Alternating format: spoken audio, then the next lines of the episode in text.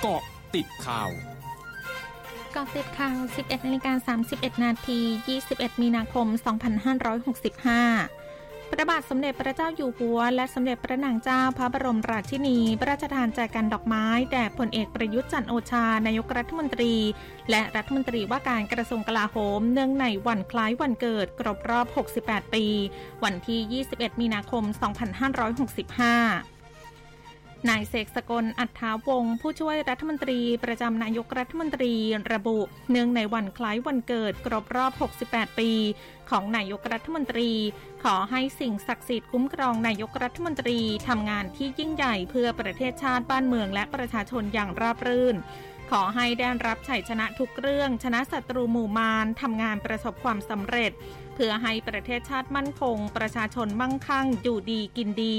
และขอให้นายกรัฐมนตรีมีสุขภาพสมบูรณ์แข็งแรง ปราศจากโรคภัยไข้เจ็บ เป็นผู้นำบ้านเมืองอยู่บริหารประเทศชาติสืบต่อไป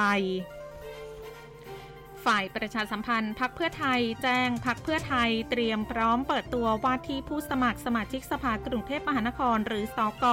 50 คน 50 เขต ในวันที่ 24 มีนาคมนี้ พร้อมจะนำเสนอนโยบายเพื่อเรียกคืนความมั่งคั่ง ให้คนกรุงเทพมหานครอย่างทวนหน้านายอัตพลเจริญชันสาอธิบดีกรมควบคุมมลพิษเผย ศูนย์แก้ไขปัญหามลพิษทางอากาศ ประกาศแจ้งสถานการณ์ฝุ่นละออง PM 2.5 ที่จังหวัดแม่ฮ่องสอนมีแนวโน้มสูงขึ้น โดยพบเกินมาตรฐาน 2 จุด คือตำบลจองคำอำเภอเมืองแม่ฮ่องสอน 88 ไมโครกรัมต่อลูกบาศก์เมตร และตำบลคงอำเภอแม่เสรียง 55 ไมโครกรัมต่อลูกบาศก์เมตรโดยยังต้องเฝ้าระวังพื้นที่ภาคเหนือตอนบนในวันที่ 22 27 และ 28 มีนาคมนี้ เนื่องจากมีโอกาสที่ค่าฝุ่นละอองจะสูงขึ้นได้ ส่วนกรุงเทพและปริมณฑลวันพรุ่งนี้คุณภาพอากาศดี และคาดการ 7 วันข้างหน้าจะอยู่ในเกณฑ์ดีต่อเนื่อง เนื่องจากสภาพอากาศที่เปิด ศูนย์ปฏิบัติการโควิด -19 จังหวัดระยอง รายงานพบผู้ติดเชื้อโควิด -19 รายใหม่วันนี้ 737 ราย โดยเป็นผู้ติดเชื้อจากในพื้นที่ 692 ราย และจากต่างจังหวัดมารักษาในพื้นที่ 45 ราย รวมมีผู้ติดเชื้อสะสมตั้งแต่เดือนมกราคม 22,762 ราย เป็นผู้ป่วยจากการตรวจด้วย ATK 237 ราย รวมมีผู้ป่วยจาก ATK 13,412 ราย หายป่วยเพิ่ม 724 ราย อยู่ระหว่างการรักษา 2,603 ราย วันนี้ไม่มีผู้เสียชีวิตเพิ่ม รวมมีผู้เสียชีวิตสะสมตั้งแต่เดือนมกราคม 33 ราย ทั้งนี้ตั้งแต่เดือนเมษายน 2564 มีผู้ป่วยสะสม 69,196 ราย หายป่วยสะสม 66,703 รายบอยพิษณุนิ่มสกุลนักแสดงโพสต์อินสตาแกรมแจ้งติดเชื้อโควิด -19 หลังจากที่เมื่อวานนี้แจ้งว่าภรรยาติดเชื้อโควิด -19 โดยขณะนี้รับการรักษาด้วยวิธี home isolation มีอาการไอและเจ็บคอเล็กน้อย ขณะที่ลูกสาวยังไม่พบการติดเชื้อ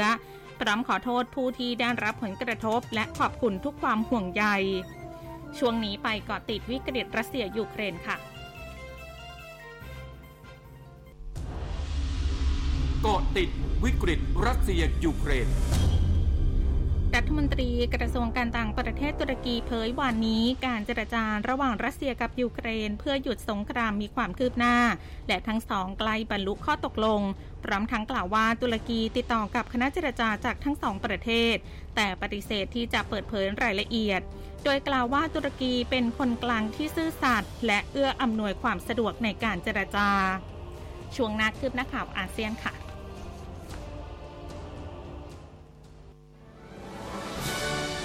ร้อยจุดห้าคืบหน้าอาเซียน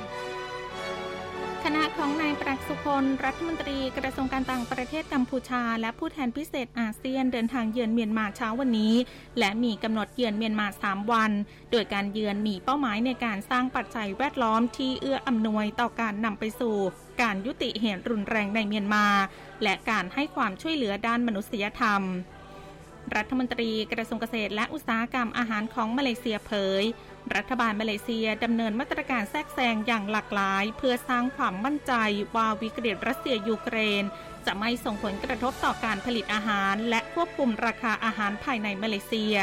ซึ่งรวมถึงการอุดหนุนราคาอาหารบางประเภท เช่น ไก่และไข่